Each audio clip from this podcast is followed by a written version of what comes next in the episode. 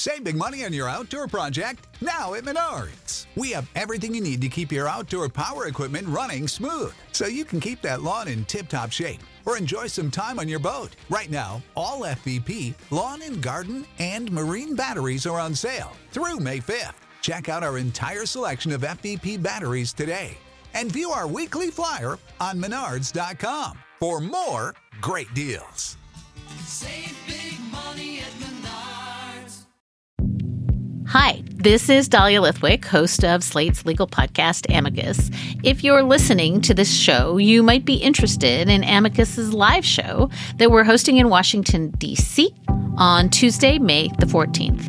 My colleague, Mark Joseph Stern, and I will be talking to some amazing guests, including Sherrilyn Ifill and a sitting state Supreme Court justice, all about how originalism, a relatively recently invented way of interpreting the Constitution, has taken over the Supreme Court and radically reshaped the law.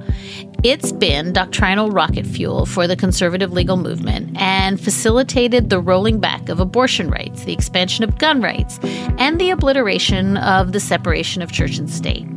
And as another wildly consequential Supreme Court term careers to its end, the court's originalists are on a tear. But there's something you can do about it, and we hope you'll join us in D C on May fourteenth to explore the possible pathways out of the current situation. Go to slate.com slash amicus live for tickets. United Airlines Flight five fifty-three was a minute away from landing at Midway Airport in Chicago when it crashed on a residential street on the city's south side. As the Boeing seven thirty-seven hit the ground, it sent a car flying through one house and sliced the roof off another. Power lines were severed. Police and firemen set up a temporary morgue in a local schoolhouse. The woman who lived nearby said the place is bedlam. There are ambulances screaming up and down the street. forty-five people were killed, including the captain. Among them was a woman named Dorothy Hunt, and there were two noteworthy facts about her. First, she was carrying ten thousand dollars in cash. And second, she was the wife of E. Howard Hunt, who had helped plan and carry out the Watergate break-in. The plane crash happened on December eighth, nineteen seventy-two, six months after the bugging operation at Democratic Party headquarters. At that point in time, Howard Hunt stood accused of burglary, conspiracy, and wiretapping. The plane crash that killed Hunt's wife, Dorothy, got a lot of coverage on television and in the papers. In Missus Hunt's purse, one hundred one hundred dollar bills were found. Federal investigators have asked the Federal Reserve to trace the bills. The crash also attracted interest from some less mainstream sources. It's time once again for Dialogue Conspiracy with Mae Brussell. How conspiracy, political assassination, and abuses of power affect us all. Mae Brussell was a radio host who became known during the nineteen seventies as the Queen of Conspiracy. Uh, I brought so much material in this week, I, I don't know where to start. The news is just coming in so rapidly. Brussell's show was broadcast out of K L R B, a small left-wing F M rock station in California. She also published a newsletter called simply The Conspiracy Newsletter. The death of Dorothy Hunt set off alarm bells for Mae Brussell. Because Missus Hunt had testified to the grand jury, and they may be wanting to use her later, and Missus Howard Hunt died on that plane crash in Chicago, December... She noted that the day after the United five fifty-three incident, Richard Nixon had nominated one of his aides to the position of Undersecretary of Transportation, giving him direct control over the agency that would be investigating the crash. About a week after that, he nominated another aide to head the Federal Aviation Administration.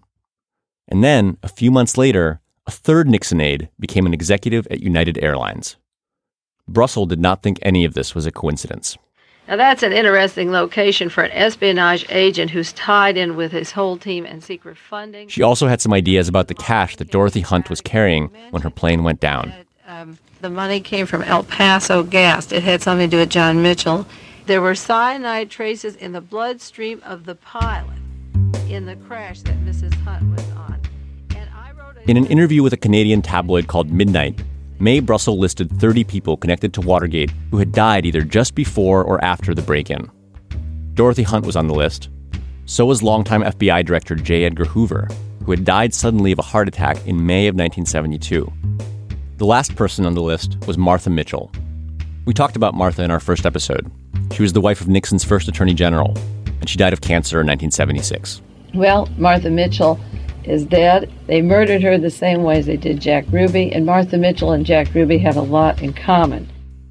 Some of the people we've talked about on this show could fairly be described as tragic figures. Martha Mitchell was one. But Mae Brussell, who died in nineteen eighty-eight, was not. Rather, I've come to think of Brussell as the embodiment of a dark but invigorating energy that was unleashed after Watergate, one that made Americans more suspicious than they'd ever been and more desperate to uncover the secrets that their government was keeping from them. Basically, Watergate turned everyone into a conspiracy theorist. We're still coming out of the most heated, florid period of kind of sixties radicalism. This is historian David Greenberg, author of the book Nixon's Shadow.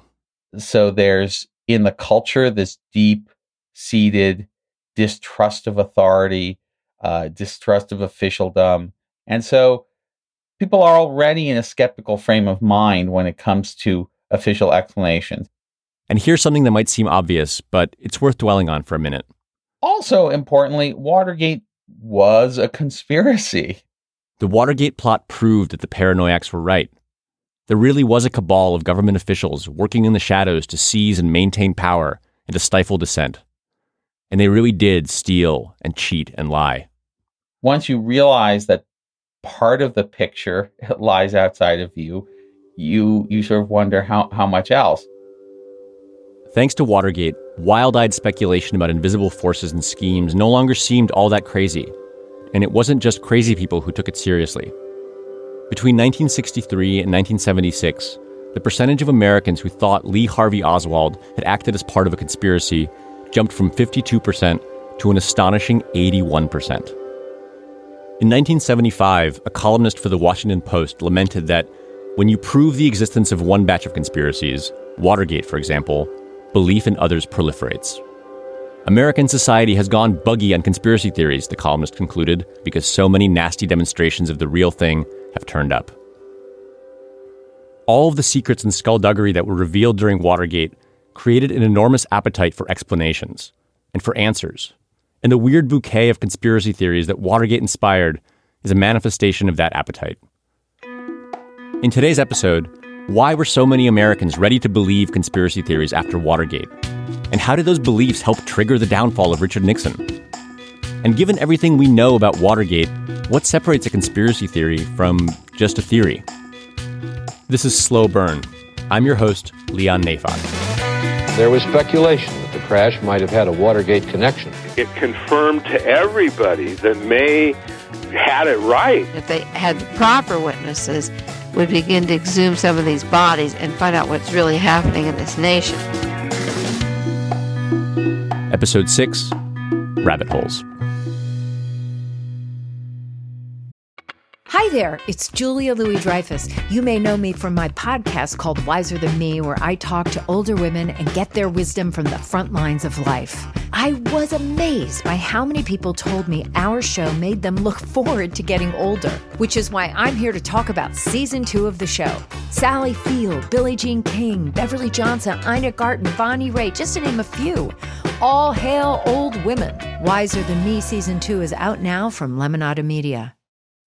When you need mealtime inspiration, it's worth shopping Kroger, where you'll find over thirty thousand mouthwatering choices that excite your inner foodie. And no matter what tasty choice you make, you'll enjoy our everyday low prices, plus extra ways to save, like digital coupons worth over six hundred dollars each week. You can also save up to one dollar off per gallon at the pump with fuel points. More savings and more inspiring flavors make shopping Kroger worth it every time. Kroger, fresh for everyone. Fuel restrictions apply.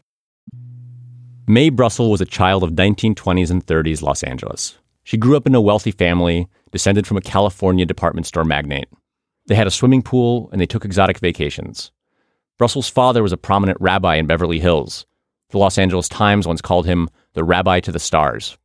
He went on bike rides with Albert Einstein and hosted luminaries like Thomas Mann as house guests. Brussell studied philosophy at Stanford. Afterwards, she got married and settled into a quiet life as a stay-at-home mother in L A. In an interview, she once said that during this period, she was just a housewife, interested in tennis courts and dancing lessons and orthodonture for her children. That life ended on November twenty-second, nineteen sixty-three. President Kennedy died at approximately one o'clock, just about thirty-five minutes ago, after being shot by... Brussell was forty-one years old when President John F. Kennedy was shot and killed in Dallas. J F K's assassination was the central inflection point of Brussell's life. It was the moment that dislodged her from the world she thought she'd understood and made her distrust everything the government said. The Navy Intelligence, Central Intelligence Agency, and the F B I not only covered up the assassination of John Kennedy, but they were in the execution of it with the full knowledge of who Lee Harvey Oswald was at the time. In nineteen sixty-four, a presidential commission investigated the assassination and concluded that Kennedy's killer, Lee Harvey Oswald, had acted alone. Brussell was convinced that that was a whitewash, that Oswald was actually a government agent who had been trained to be a killer and then discarded. When the commission released twenty-six volumes of evidence, Brussell bought all twenty-six as a Christmas present to herself. She then spent years indexing and cross-referencing them, identifying the connections between people, and noting coincidences that she believed were nothing of the sort. The fact remains that Washington, D C has a total responsibility for the cover-up of the entire assassination of John Kennedy. She started reading eight newspapers a day, looking for new information and new examples of mysterious deaths. She mostly worked alone, and while she gave lectures here and there, she didn't really start to publicize her theories until she got her Sunday afternoon radio show on K L R B. That was in nineteen seventy-one, which meant that Mae Brussell was just in time for Watergate. I want to talk now, we're going to go to the Watergate. There is no way that the prosecution is going to run a trial when they're part of the system that did the espionage work. They're not going to investigate themselves. But just to show the state that this... As Brussell's friend David Bean told me, Watergate made the harebrained ideas Brussell had been talking about for years sound much more legitimate. Bean worked at K L R B as a nineteen-year-old kid when Brussell's show first got on the air. He still remembers her in the studio, wearing long skirts that reached down to her ankles and seventies-style gypsy tops. He remembers going to her house for coffee and looking at the original Henry Miller watercolors that she had on her walls. He also remembers being bewildered, but ultimately dazzled by her theories. Mae talked very fast and would cover so many topics, you, it was hard to put them all together, and you, you weren't quite sure if both feet were on the ground for her or not. But when the Watergate thing broke, it confirmed to everybody that Mae had it right uh, in so many ways. Brussell's radio show began as a local broadcast that only reached Monterey and Santa Cruz. After Watergate, it got picked up by stations across the country. Soon you could hear her in Boston, in Sacramento, in Syracuse, in San Francisco, and in New York. For fans who lived in cities where her show didn't air, Brussell offered a subscription service. Every week, she would mail out tapes to people's homes, complete with elaborate bibliographies in which she cited all of her sources. In nineteen seventy-two, shortly after the Watergate break-in, Brussell started working with Paul Krassner, the publisher of an underground newspaper called The Realist. The Realist had been conceived as a grown-up version of Mad Magazine. Its contributors included Norman Mailer, Ken Kesey, and Joseph Heller. It was distributed nationally, and Paul Krassner told me that it had one hundred thousand subscribers. Brussell's first published piece of writing appeared in The Realist in August of nineteen seventy-two. It was all about Watergate, and it was titled, Why Was Martha Mitchell Kidnapped? It ran at eighteen thousand words. Krassner says that in order to pay for printing costs, he had to coax his friend, John Lennon, into lending him five thousand dollars. Brussell's article wasn't just about Martha Mitchell. It was a treatise on the secret government's role in all of our lives, with Watergate serving as the ultimate proof. nineteen seventy-two is a very important year in American history, she wrote. Provisions have been made to eliminate the outdated Constitution. The new version of democratic rights does not resemble anything but a fascist dictatorship. The intent of my article, even though it's in a funny magazine, a magazine filled with satire, is a serious article of how a police state can operate. In the piece, Brussell marshaled the research she had been doing over the past decade to compile dossiers on all the participants in the Watergate affair, complete with all their known ties to the C I A and to past government operations like the Bay of Pigs. The kidnapping of Martha Mitchell was a tell, she wrote. The manner in which Martha was handled simply indicates how the fascist police agents are forced to treat any witness. That is the system of putting down a person who knows too much. They're trying to discredit her. Now, I feel compelled to say here that I don't really believe Mae Brussell's theories. I don't understand most of them, and the ones I do understand, I mostly find absurd. Manson was at the Barker Ranch, which was a safe house. The Sharon Tate massacre, I've said for several years, was an Army intelligence operation. He was waiting for this. She believed the government was using chemical weapons as mind control. She believed that a fascist takeover of the United States was imminent. The C I A has elaborate facilities to spread germ warfare inside the U S A, and I don't have any doubt that they will be doing this on certain tests. Also, she was really interested in dune buggies. Brussell connected them to everything from the Manson murders to the military-industrial complex. He gave a lot of warning about the dune buggy scene in the last few months, with plans in mind that one is to plow into the hippie communes and the other is to kill sixty-three million minority people, one-third of the population. Now, that's from nineteen seventy-three. It's bananas. But while I don't think Mae Brussell was right about dune buggies, I do think that the stuff that she and other conspiracy theorists wrote about Watergate wasn't that much less plausible than what really happened. After Watergate, Brussell found herself with a bigger audience than she'd ever had. Suddenly she had a cult following, fans whom she referred to as Brussels sprouts. I've just gone about my research slowly and steadily, she told the Monterey Herald in nineteen seventy-six. But after Watergate, I found a lot more people were listening to me. In a different interview, she said that Watergate had made Americans hungry for truth. Woodward and Bernstein won a Pulitzer Prize for taking a position against the whole administration, she said. There's money in truth these days, although for years you couldn't give it away. I think people are bored with lies. After her big nineteen seventy-two article about Watergate, Brussell wrote a follow-up for The Realist in nineteen seventy-three titled, Why is the Senate Watergate Committee Functioning as Part of the Cover-Up? In that essay, Brussell criticized Senator Sam Ervin's committee for calling the wrong witnesses, asking the wrong questions, and ignoring discrepancies. Murder, conspiracy, sabotage, and treason should be the charges, she wrote, or they would be if the investigators weren't part of the conspiracy. Somebody in the Watergate thing murdered J. Edgar Hoover.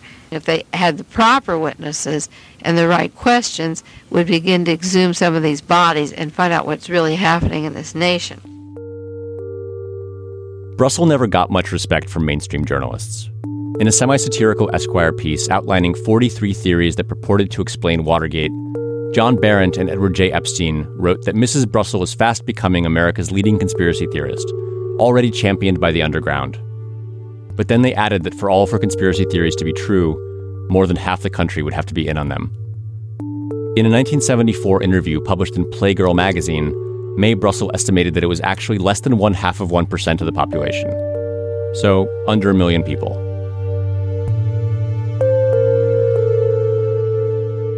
We'll have more in a minute when Slow Burn continues.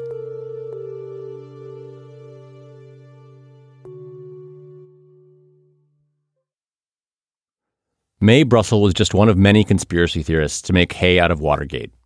Sherman Skolnick was an investigator in Chicago who was paralyzed by polio at age six. He made headlines locally when he helped expose corruption on the Illinois Supreme Court. Later, he wrote a whole book about the nineteen seventy-two plane crash that killed Dorothy Hunt, titled The Secret History of Airplane Sabotage. In the book, Skolnick situated the crash as part of the Watergate cover-up. Dorothy Hunt had dirt on Nixon, and she had to be silenced. Here's Skolnick talking to Pacifica Radio in nineteen seventy-three. Captain Whitehouse, the pilot of, the, of this ill-fated plane, was dead prior to the crash. What happened in the Midway crash was divided into murder, robbery, and sabotage.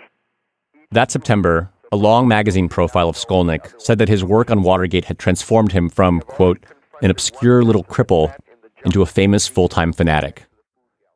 That profile ran in Rolling Stone.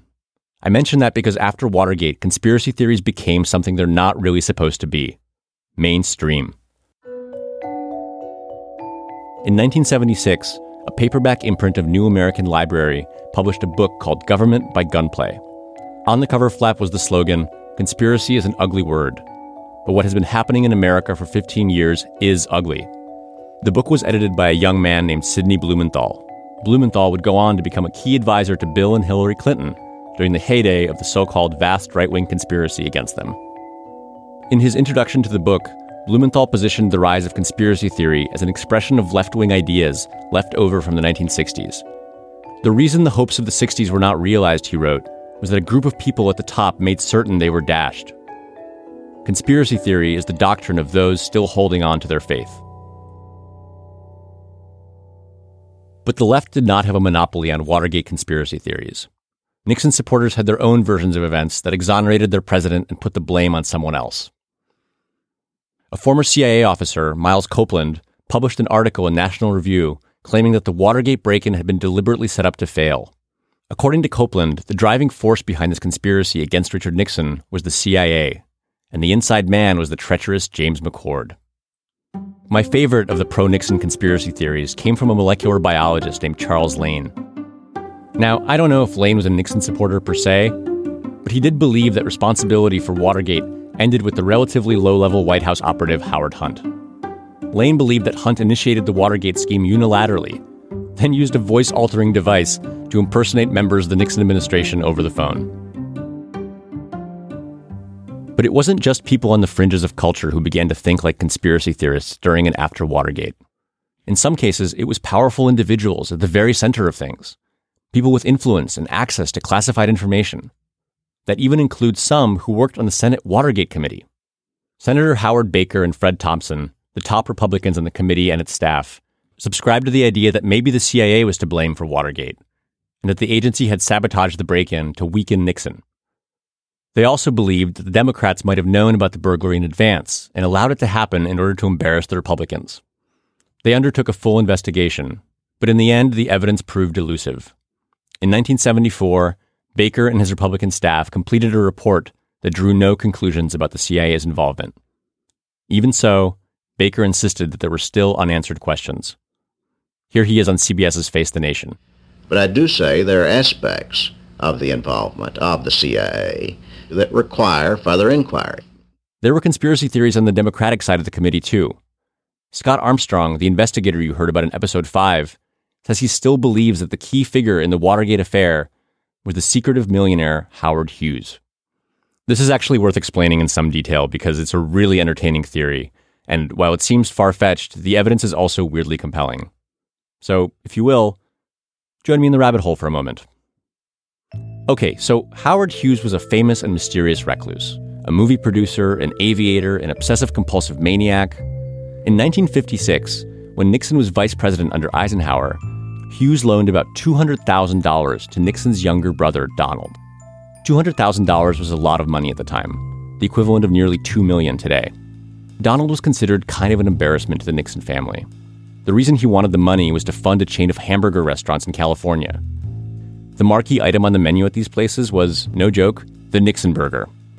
The burger chain ended in failure, and Donald Nixon never paid Howard Hughes back. So that part is all true.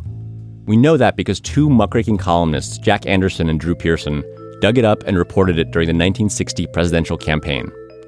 They thought that in exchange for the loan, Richard Nixon, as vice president, had made sure that Howard Hughes' businesses got favorable treatment from the government. In other words, they thought the loan was a bribe. Nixon lost the nineteen sixty election to John F. Kennedy. The defeat scarred him, and he was convinced that Anderson and Pearson's reporting on the Nixon burger loan was the reason he had lost. Nixon was so preoccupied with this that he had his own brother Donald wiretapped. So what does this have to do with Watergate? Well, fast forward to nineteen seventy-two. Howard Hughes had made a second suspicious loan, this one to Nixon's best friend, B B Rebozo. Some investigators on the Democratic side of the Senate Watergate Committee staff, including Scott Armstrong, believed that this loan was also intended as a bribe, and that Nixon, because of his experience in nineteen sixty, was obsessed with preventing the public from finding out about it. According to Armstrong, Nixon was worried that the head of the Democratic Party knew about the loan and was going to use it against him during the campaign. Nixon needed to find out if this was true, and that's why he ordered the bugging of the Democratic Party headquarters. So, that's the Howard Hughes theory. As it happens, Mae Brussell also had some thoughts about the Watergate-Howard Hughes connection. I've maintained for many, many years that the president is owned, and he's owned by a handful of people, and the major uh, piece of the action belongs to Howard Hughes. Richard Nixon has represented the interests of the aerospace and the armament and the banking industries. But Scott Armstrong would probably be a little bit mad at me for putting him, a professional investigator, on the same plane as Mae Brussell. In his view, the Howard Hughes theory is unequivocally true. He says there's evidence that the loan from Howard Hughes to Bebe Rebozo was the reason Nixon ordered the Watergate break-in. And he says that evidence would have come to light if only the committee hadn't disbanded before it could be nailed down. For all I know, Armstrong is right. My point is just that Watergate all but forced people to think in this paranoid-seeming way. All kinds of people. Reasonable people, unreasonable people, radicals on the left and the right, and moderates too. With Watergate, the truth was stranger than fiction, or at least it was as strange, and that meant all bets were off. Think about what Woodward and Bernstein were writing in the Washington Post. Wasn't that conspiracy theory too? The story they told had all kinds of implausible elements. Undercover agents, surveillance devices, sabotage plots, surreptitious phone calls placed from random payphones. Once you accept all that as true, why wouldn't you accept that United five fifty-three was deliberately brought down to prevent Howard Hunt's wife from revealing everything she knew about the Nixon administration?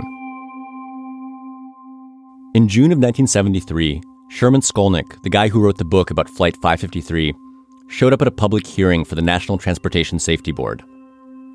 The board was discussing the crash that day, and Skolnick was allowed to give a presentation about his theory that one of the flight attendants aboard the plane had been a C I A agent in disguise, and that Dorothy Hunt had information that would blow the White House out of the water.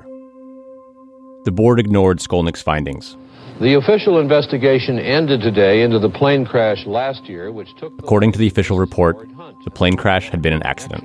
But the official word today is that the crash was due solely to pilot error. As for the ten thousand dollars that Dorothy Hunt was holding when she died, we still don't know what that was for.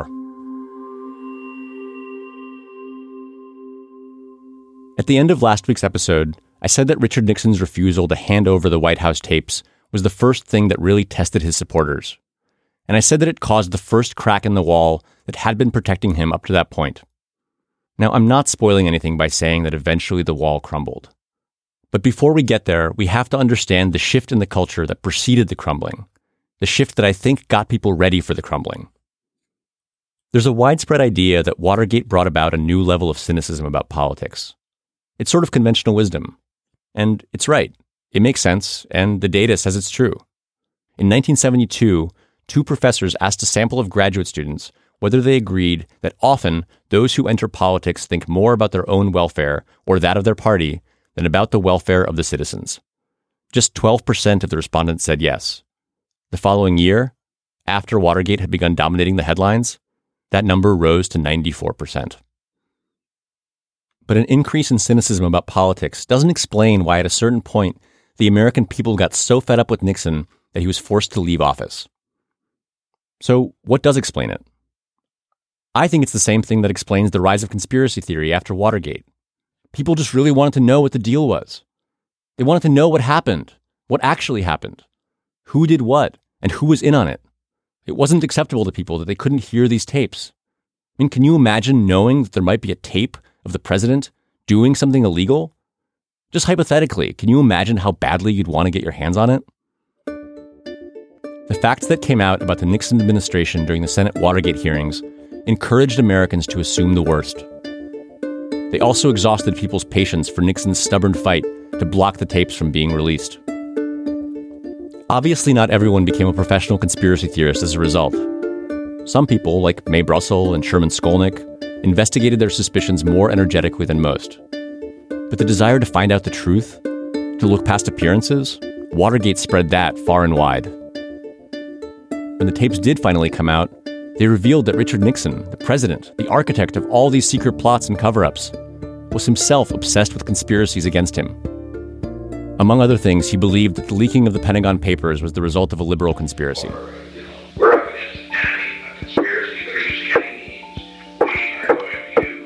You probably couldn't make that out, but it was Nixon talking to his chief of staff in nineteen seventy-one about how to deal with the release of the Pentagon Papers. And what Nixon said was, "I want you to find me a man who will work with me on this whole situation. I want a son of a bitch who's just as tough as I am for a change. We're up against an enemy, a conspiracy using any means." As it turned out, the paranoia and suspicion that flowed out of Watergate started on the inside, and it went all the way to the top.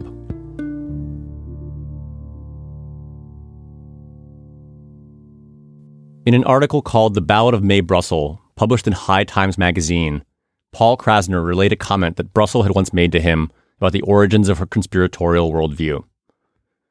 She told him that her initial concern over who killed John Kennedy was basically a selfish one. I wanted to find out if there had been a coup, if the United States was going fascist, she said. Then she added something surprising and kind of profound.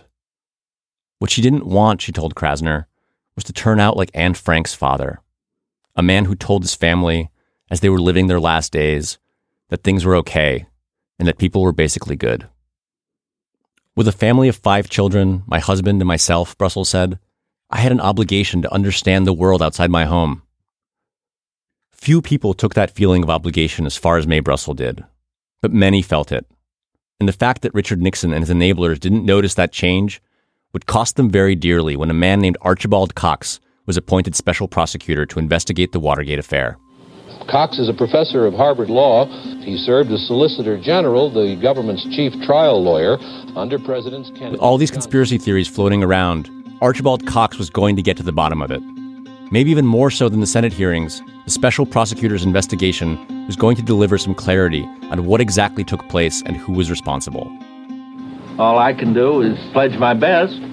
I am confident that whatever else I shall be, I shall be independent.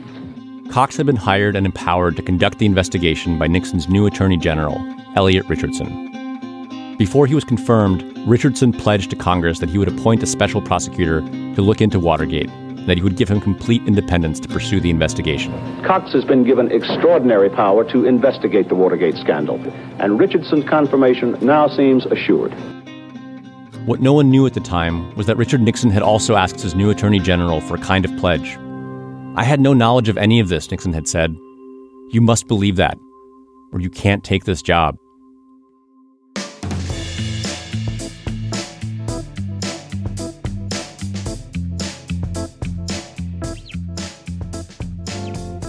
If you like Slow Burn, do us a favor and leave us a rating and a review on iTunes. It helps new listeners find the show.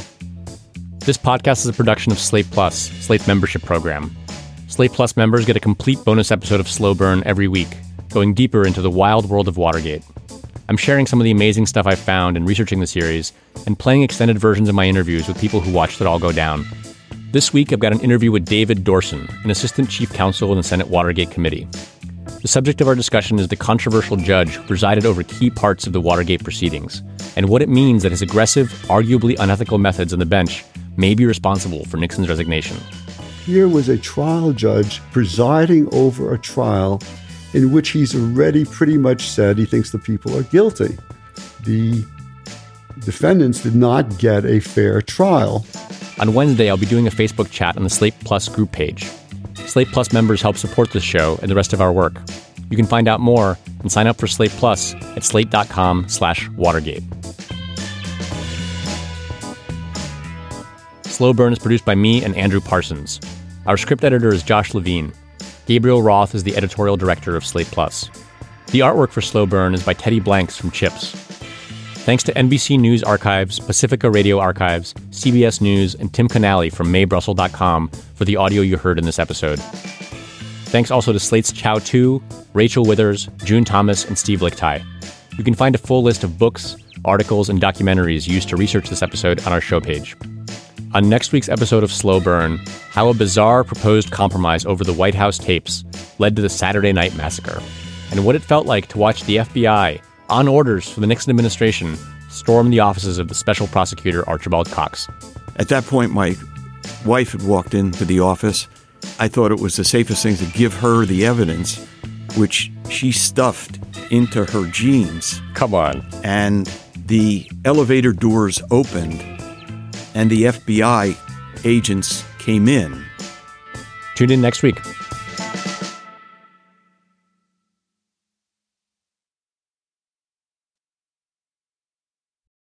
For the ones who work hard to ensure their crew can always go the extra mile, and the ones who get in early so everyone can go home on time, there's Grainger, offering professional-grade supplies backed by product experts so you can quickly and easily find what you need. Plus, you can count on access to a committed team ready to go the extra mile for you. Call, click Grainger dot com, or just stop by. Grainger, for the ones who get it done.